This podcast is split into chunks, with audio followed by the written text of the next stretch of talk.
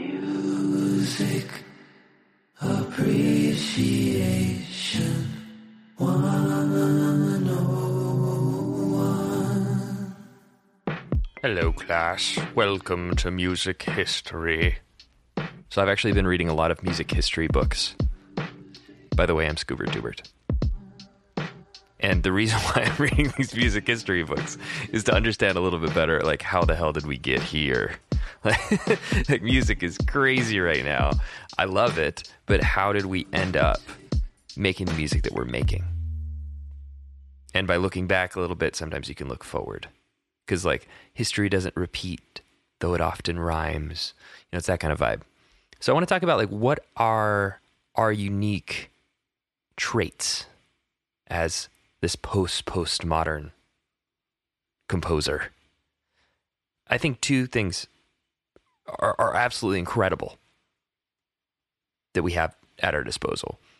Number one is the perch of time, and number two is the perch of access. So we're able to have a long enough runway. You know, written music has been around for a thousand years now. Long enough runway that we can like look at melody and rhythm and how it's evolved over the course of Western music. And then eventually, when it starts to, you know, interact with other cultures, and we end up where we're at now with a globalized musical system. A lot of it's still rooted in Western tonal music, but a lot of it isn't now. And that that's a really unique place for us to be where we're, we are not nearly as like localized. French composers made French music. Italian composers made Italian music. Now, like, they, sure, like you're influenced by your environment and what your culture deems to be good music, but you don't have to only make that cultural music. In, in fact, I think that we're all far more individualistic in our taste and in our um, inputs than composers have ever been in human history. And it's not superficial either. I mean, you you can listen to music from other cultures exclusively if you want to and fundamentally change how you hear music. And that's the second part, access.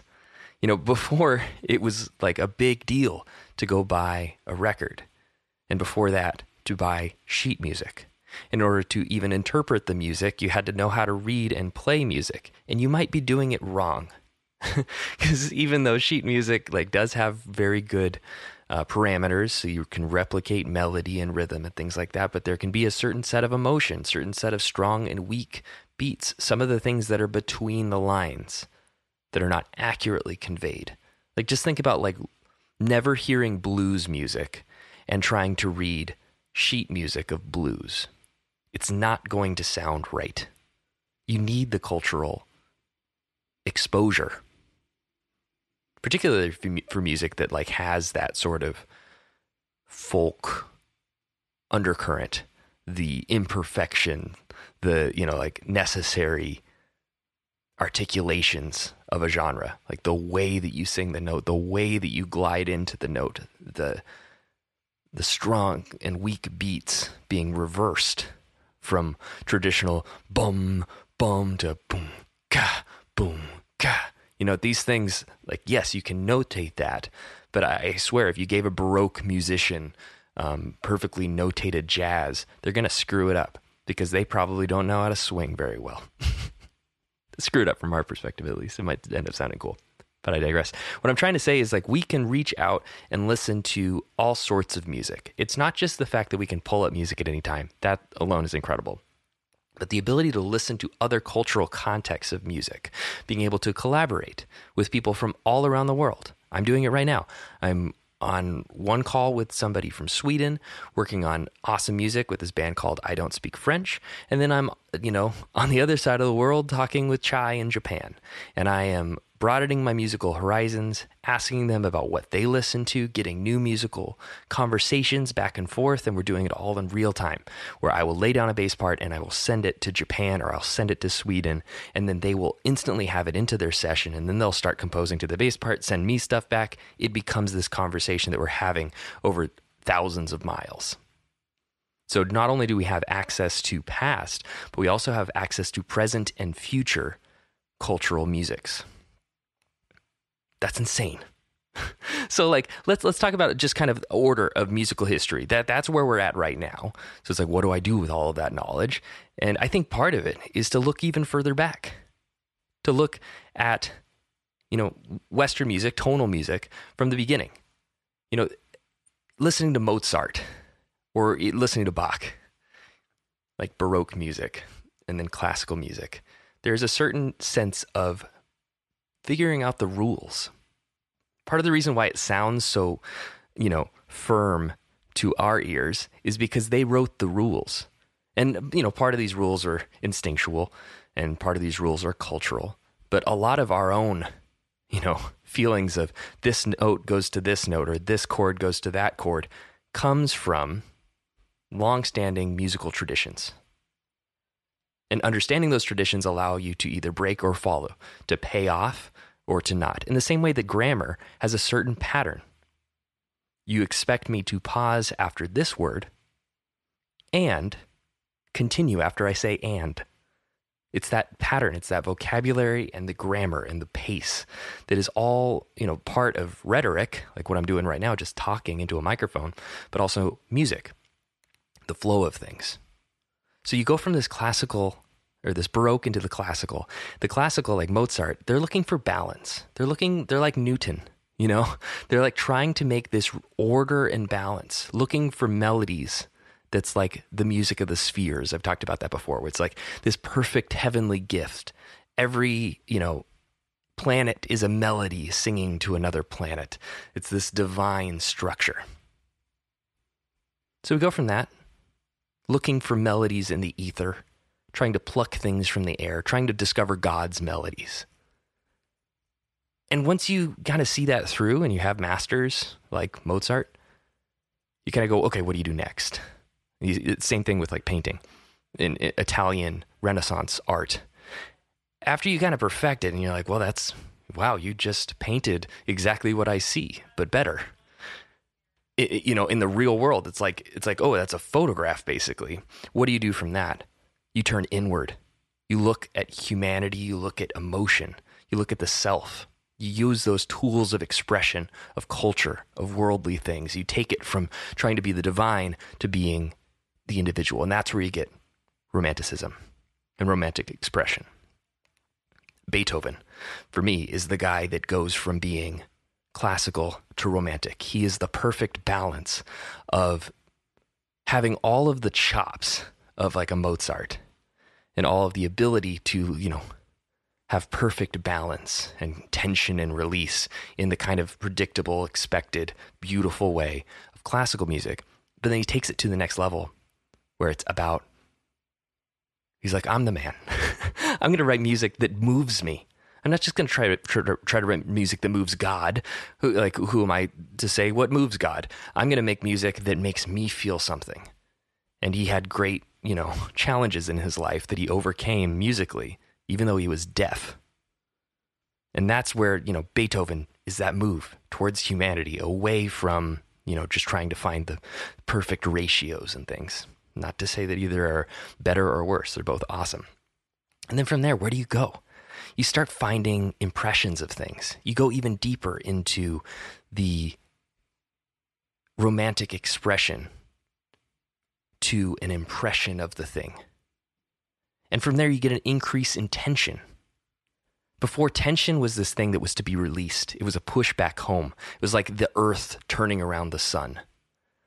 But then when the, when the, like, you know, you, you flip the sun turns around the earth to the earth turns around the sun to now like we're floating in this big space.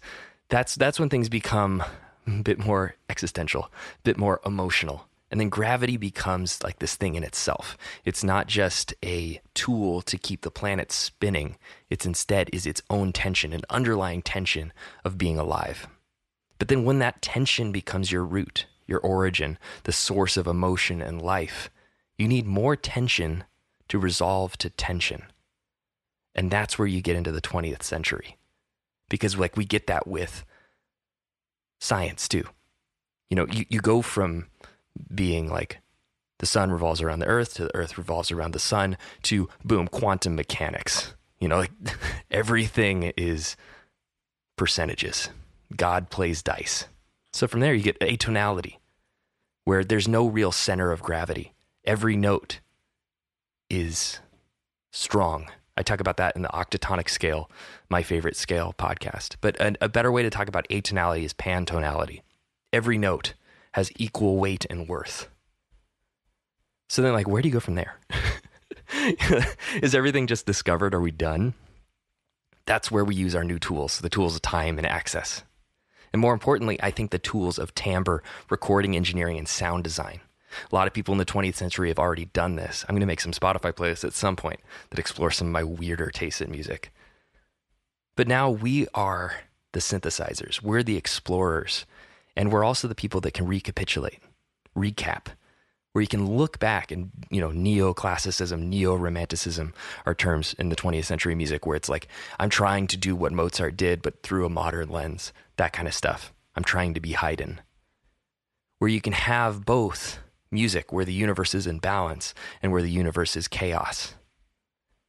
And that's a really cool thing to be in a place where we can push back against, you know, like the world and the science that we see or lean into it or do both at the same time, order and chaos, being tension and being consonant, leaning into music that's difficult that you know might might not have a super wide audience, but then also making music that's very pleasing and doing both. I think that that's like that's the to me the modern like plant my flag in it. I believe we need to both make music that is beautiful and not beautiful all at once. It's like we're living in a, a, a quasi fever dream we have all of the tools that Beethoven never could have imagined. But it's time for our music. This and it's time to take you know the classical and and we we overcame it with popular music. Like let's embrace that deeper, but also embrace it with, you know, the feelings that classical composers brought to their work, where it's not just ah, I'm just going to make this thing. It's like no, think of think of like multiple albums as a symphony. A symphony is 90 minutes long-ish. So like if you're going to make two 45 minute records, maybe like think of those two 45 minute records as like this arc of the symphony. Like put a bit of your soul and a bit of your time into it. So, you know, go do that. Whatever that means to you. And as as as music fans give give your artists some space to be chaotic because the world itself is pretty chaotic. But also give them give them space and embrace it when they're beautiful because they can pull you out and pull you up to this higher plane. But allow them to, to do both. Allow them to break the sense of who they are in your in your head because that's truly what an artist is. Artists are free. Let them be free. Embrace them, support them. Let me let me close it with with a couple with a couple um, things that are are important to me. So Prince said, if you can bring the special effects inside your body, then you'll have a long career. I feel that way with recording engineering, timbre, you know, all the technology. How do you take that stuff and put it back in? And then one last thing. Beethoven himself. Never stand still. Always keep moving. I paraphrase. but that's the gist. Don't just be a stagnant artist. Life isn't stagnant. Go enjoy it. Let's go make some music. If you want more, scoobertdoobert.pizza is where you can find all of my links, my music, you know, see if I'm full of BS. All right, guys. Talk to you next week. Music appreciation. Wow.